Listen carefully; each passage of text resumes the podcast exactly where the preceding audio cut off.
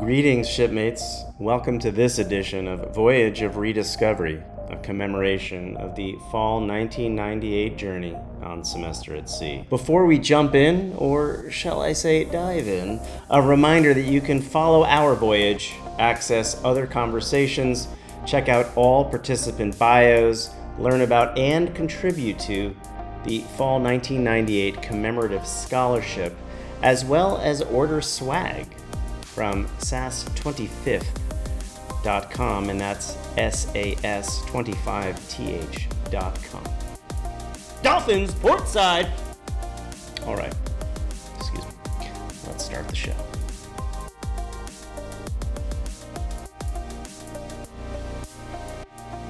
In today's episode, we speak with Jennifer Ja Birchim. Back in 1998, we knew Jennifer as Jen Ja and she attended the University of California, Santa Barbara.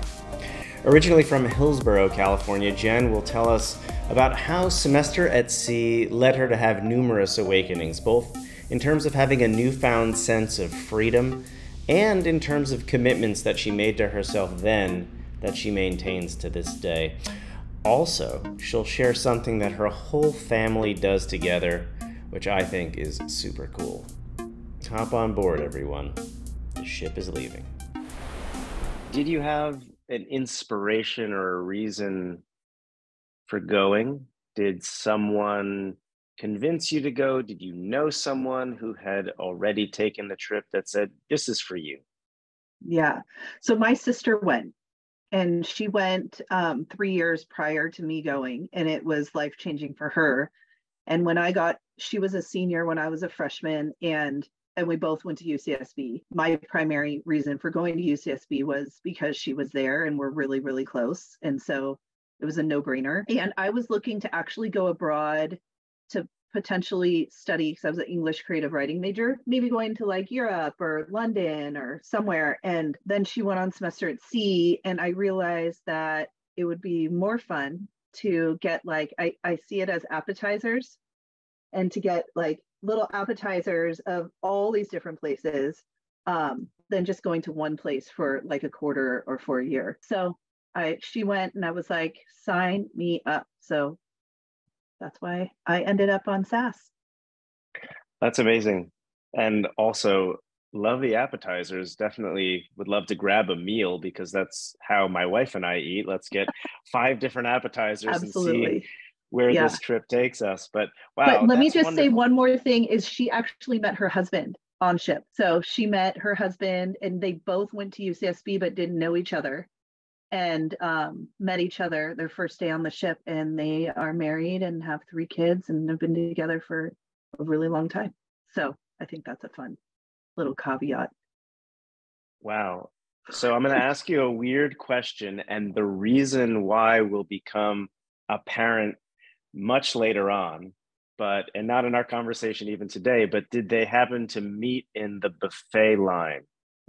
They did not. Their rooms were right across from each other. And she they were on the really old ship the one that was um it was it wasn't a cruise liner. It was like one of the industrial one where everything was metal. And so they had like a magnet holding up her name with UCSB and then across was Clay Samus with his name UCSB and she was like oh, that's crazy. Somebody from UCSB. And it was written in the stars, I guess. Wow, yeah. written in the stars. That's amazing. So you had obviously a very strong relation and connection to the trip before going. You had almost a philosophy or an approach set out for how you wanted to do it. When you look at any of those specific appetizers, or we'll translate them into ports, were there any that seemed more appealing to you from the outset than others? Definitely the ones that I hadn't been to before. So I felt feel lucky that I, I, did travel a lot with my family, especially to some of the Asian countries. So I'd been to Europe and I've been to Asia. So I was really looking forward to going to like I hadn't been to India or Malaysia or Israel, but I had gone to Italy, um, Japan, Hong Kong, trying to think of all the other amazing places that we've been. So I was looking forward to the ones that I hadn't been to before. I think those were the ones that were sparking my interest. And then when I was signing up to go, I didn't know anybody else that was going, which was pretty ex- scary, but also so exciting for me. I think it was kind of like this way for me to just show up and be on the boat and to just be who I am and really just start connecting. And then um, I didn't sign up for any of the the programs that they do in port. And so we just did i mean we had really amazing experiences backpacking around and just being free you know like you that feeling that you get where you just could go anywhere and do anything and explore. If I, I translate that in my mind to some feeling of freedom or liberation but was that one of the first times that you can recall encountering that kind of emotion or that kind of opportunity? You know, I think going to college was definitely the first step because you're def- you're disconnecting right from your you're stepping out on your own into who you are really are aside from your family. I think when you're living at home there's j- definitely a tether and a tie and so it gets further away and I think even me being you know, my sister and I chose to go to college away from home um, not because I mean we have such a great relationship with our family, but it, really was just like a feeling of a little bit of freedom, um, just to establish ourselves as our own person. And so I think on semester at sea, it was definitely taking that next step into being. And I think that there's certain I don't know what it is. There's there's a certain I don't want to say that they're walls, but there's certain lenses, right, that you have throughout your being, either um, in college, in an academic setting like that. But this was so different, you know. So I feel like stepping onto that boat, it's like all of those things came down because there was no expectation from anybody about you, right? I didn't know anybody, so I felt like it was stepping into just like just being who I am you know, and just being really open. I think there was an openness there that a lot of us or a lot of our folks that we we connected with um you just go onto that ship and you step on and you're just you're just opening yourself up to whatever's going to happen right and wherever the ship's going to take you or whatever adventure is going to come around the corner so there aren't these preconceived notions of what's going to happen or where you're going to be. And I think that's why I really liked being able to just backpack around in every country rather than doing a set trip because I think it just um, gave me more freedom in that way to be able to just see where my feet took me, you know? I yeah. do.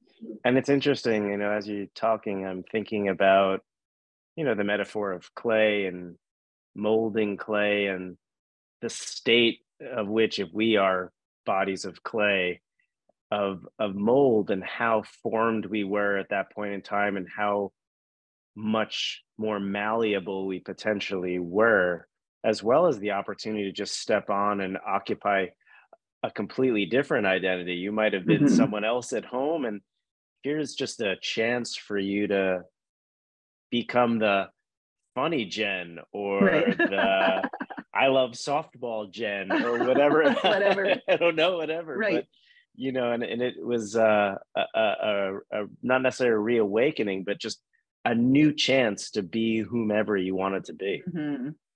Absolutely. Do you remember anything about your your room and i know your sister's room seems to be important because of where it was situated but was your room an important place either for shelter, for the formation of some of your memories, or really that was the place where you were when you slept what little you needed to sleep? Absolutely. I didn't I didn't feel like my room was like the center point at all for me. It was a smoking deck.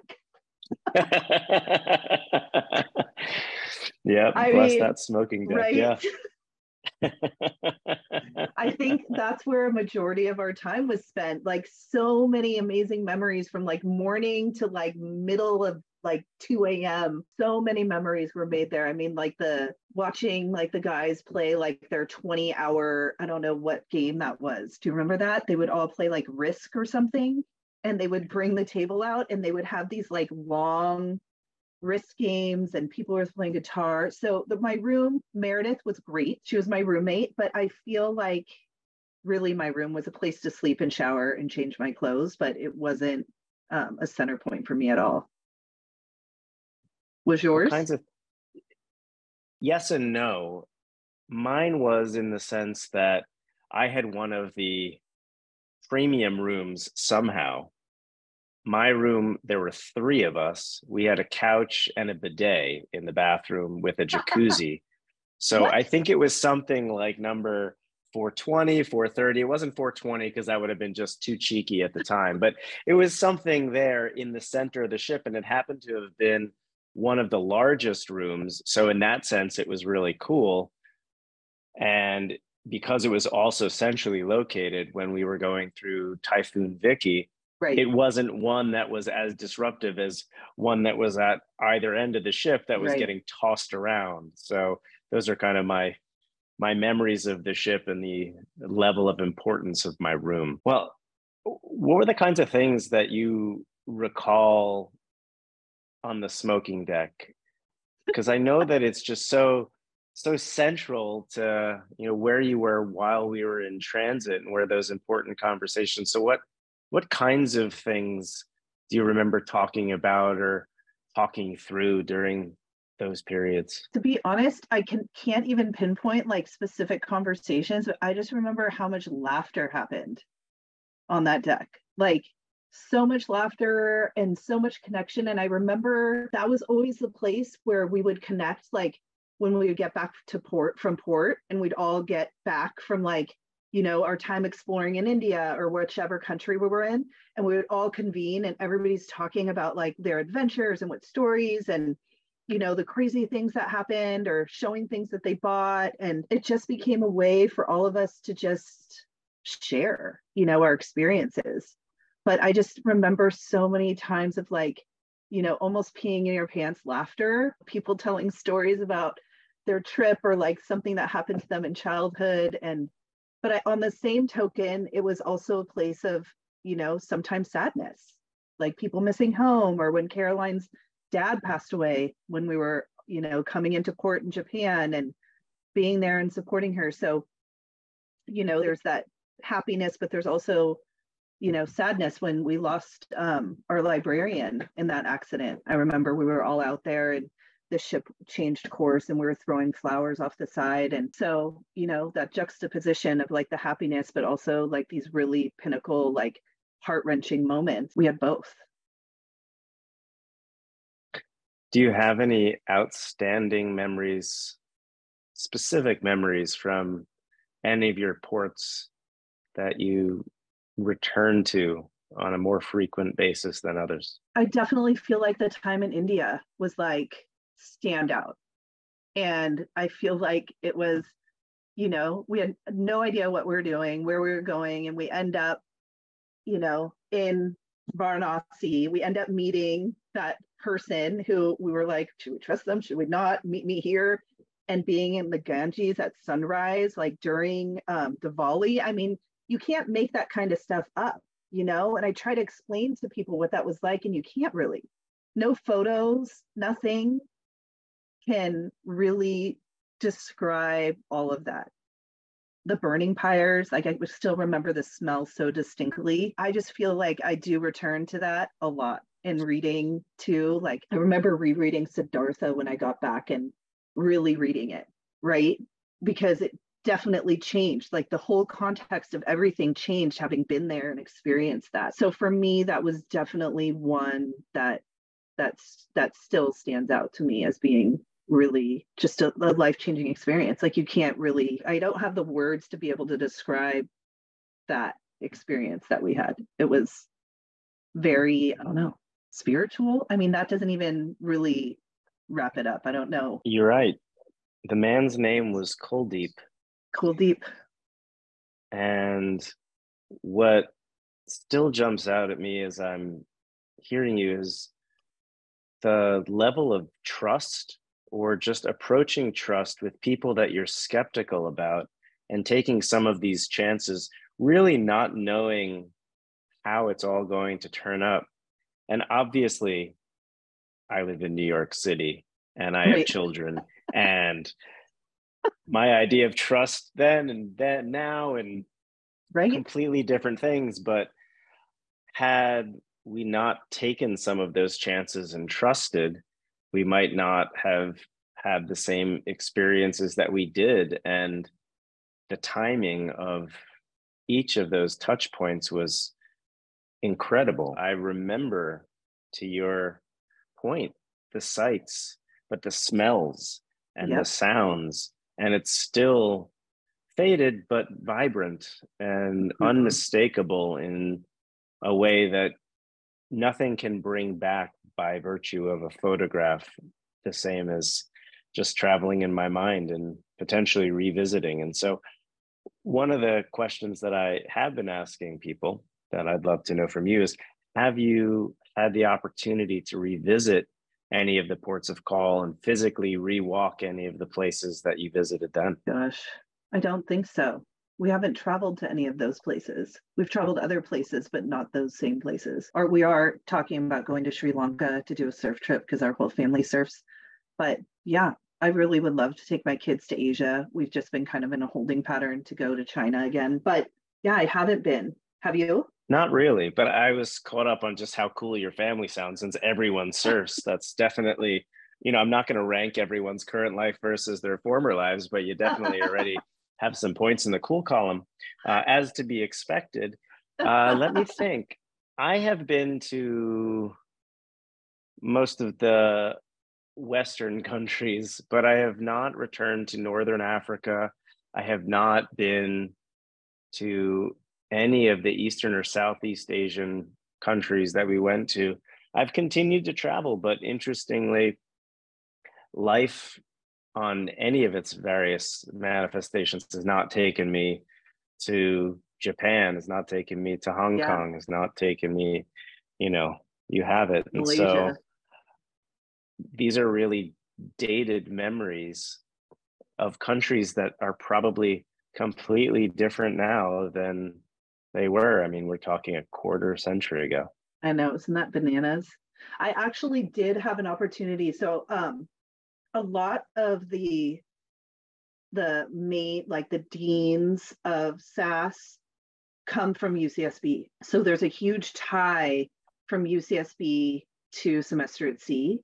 And they actually offered me a job on semester at sea to be like the lifelong learner coordinator and we were i was we were signed up for our whole family to go and then covid hit and so, but a lot of our lead staff who live in our buildings are often the lead staff or the staff on the boats, kind of overseeing the different floors. So there's a huge tie. So I don't know. Who knows? Maybe I'll be on there again. We're kind of in wow. this weird period though, because I'm trying to figure out how to take my kids out of school for that amount of time because my son will be in high school next year. So we're like, maybe we wait until after they're out like wait another four or five years and then my husband and I can go. But I just would love for my kids to be able to experience that. Right. Yeah. 100%. And that's, you know, a common theme and really one of the last questions that I would pose to you, which is, you know, what would you, what would you say to your younger self?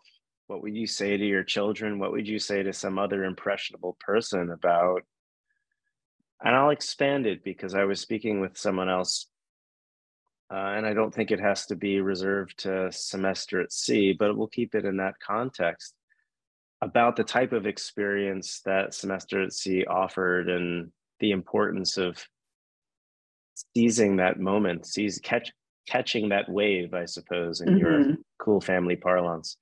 Uh, what would you say? Well, I'll tell you that I remember at the last day of the ship, we were doing like those videos, right? Remember Sky? He had like the big VHS camera that was videoing us all the time.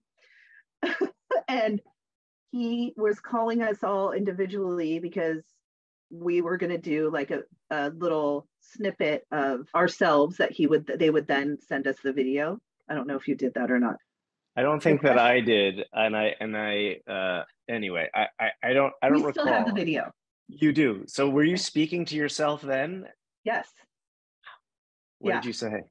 So one of the questions they asked was, you know, to make a, I remember, and we were sitting in Union, and they had asked us to make a commitment to ourselves and to our Earth, right? And um, the commitment I made to myself was to stop drinking alcohol because I remember being on semester at sea and I drank, but and we smoked and we did all those things. But and I wasn't even 21 yet, right? I think I was I was 20. I turned 21 in February when we got back. And I just remember how up people were getting in different ports and how embarrassing it was. I don't know if you remember that. And you were like, this is, I just remember being like sitting back and watching it and being like, this is like a representation of this microcosm of people in our age group and demographic, and this is how they're behaving in this foreign country. And I remember how much money we spent like on our ship thing for like alcohol. And I just remember how it made me feel. I was like, it just made me feel bad. And so I stopped drinking and I still don't drink. And I'm 45. And I always said to myself, if I wanted to drink, I will.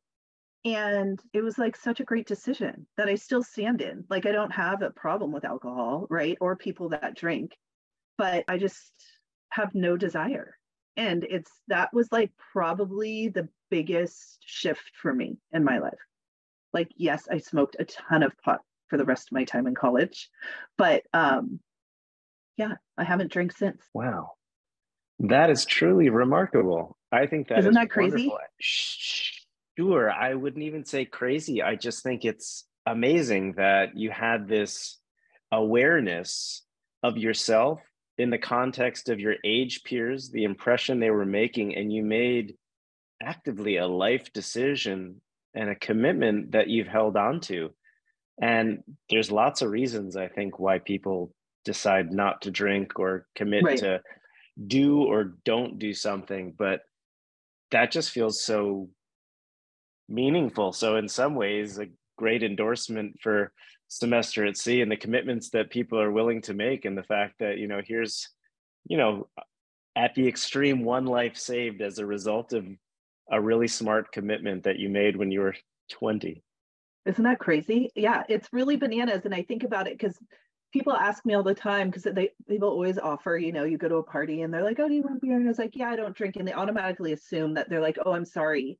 I was like oh no i don't I was like, I, I'm not an alcoholic. I don't have a problem with alcohol. I just made the choice when I was 20 to not to drink anymore. And they're like, and then it starts this whole conversation about why. It's a great conversation starter. But yeah, it's just, do you know how much money I've saved? And I'm always well. Now you say it that way, I think about how much money I've blown. But yeah, and then my partner, my husband John. I mean, he drinks, but he'll just have a beer here and there. But we like we when we were at that Willie Nelson concert at um at the Hollywood Bowl, I mean, he had a beer, but we were like watching and you just watch this like you know and as you're walking out like nobody can walk and people are throwing up and you're just like you don't have to take it to that extreme. I mean obviously i'm on this extreme but yeah but it's pretty interesting to just watch now. Yeah. Wow not where I expected the conversation to to go pleasantly so. But I guess I want to try to re-ask that question in one way. So you made a commitment back then. What would you say to I guess not yourself because you decided what you would say to yourself and you've done that. But what would you say to someone else about this kind of experience? I think that at 20, you know, I work with college students at this age, and there's so much fear. And so I really, when I'm talking to students, I'm like, um, really just to open yourself up and be willing to take a risk, a safe risk.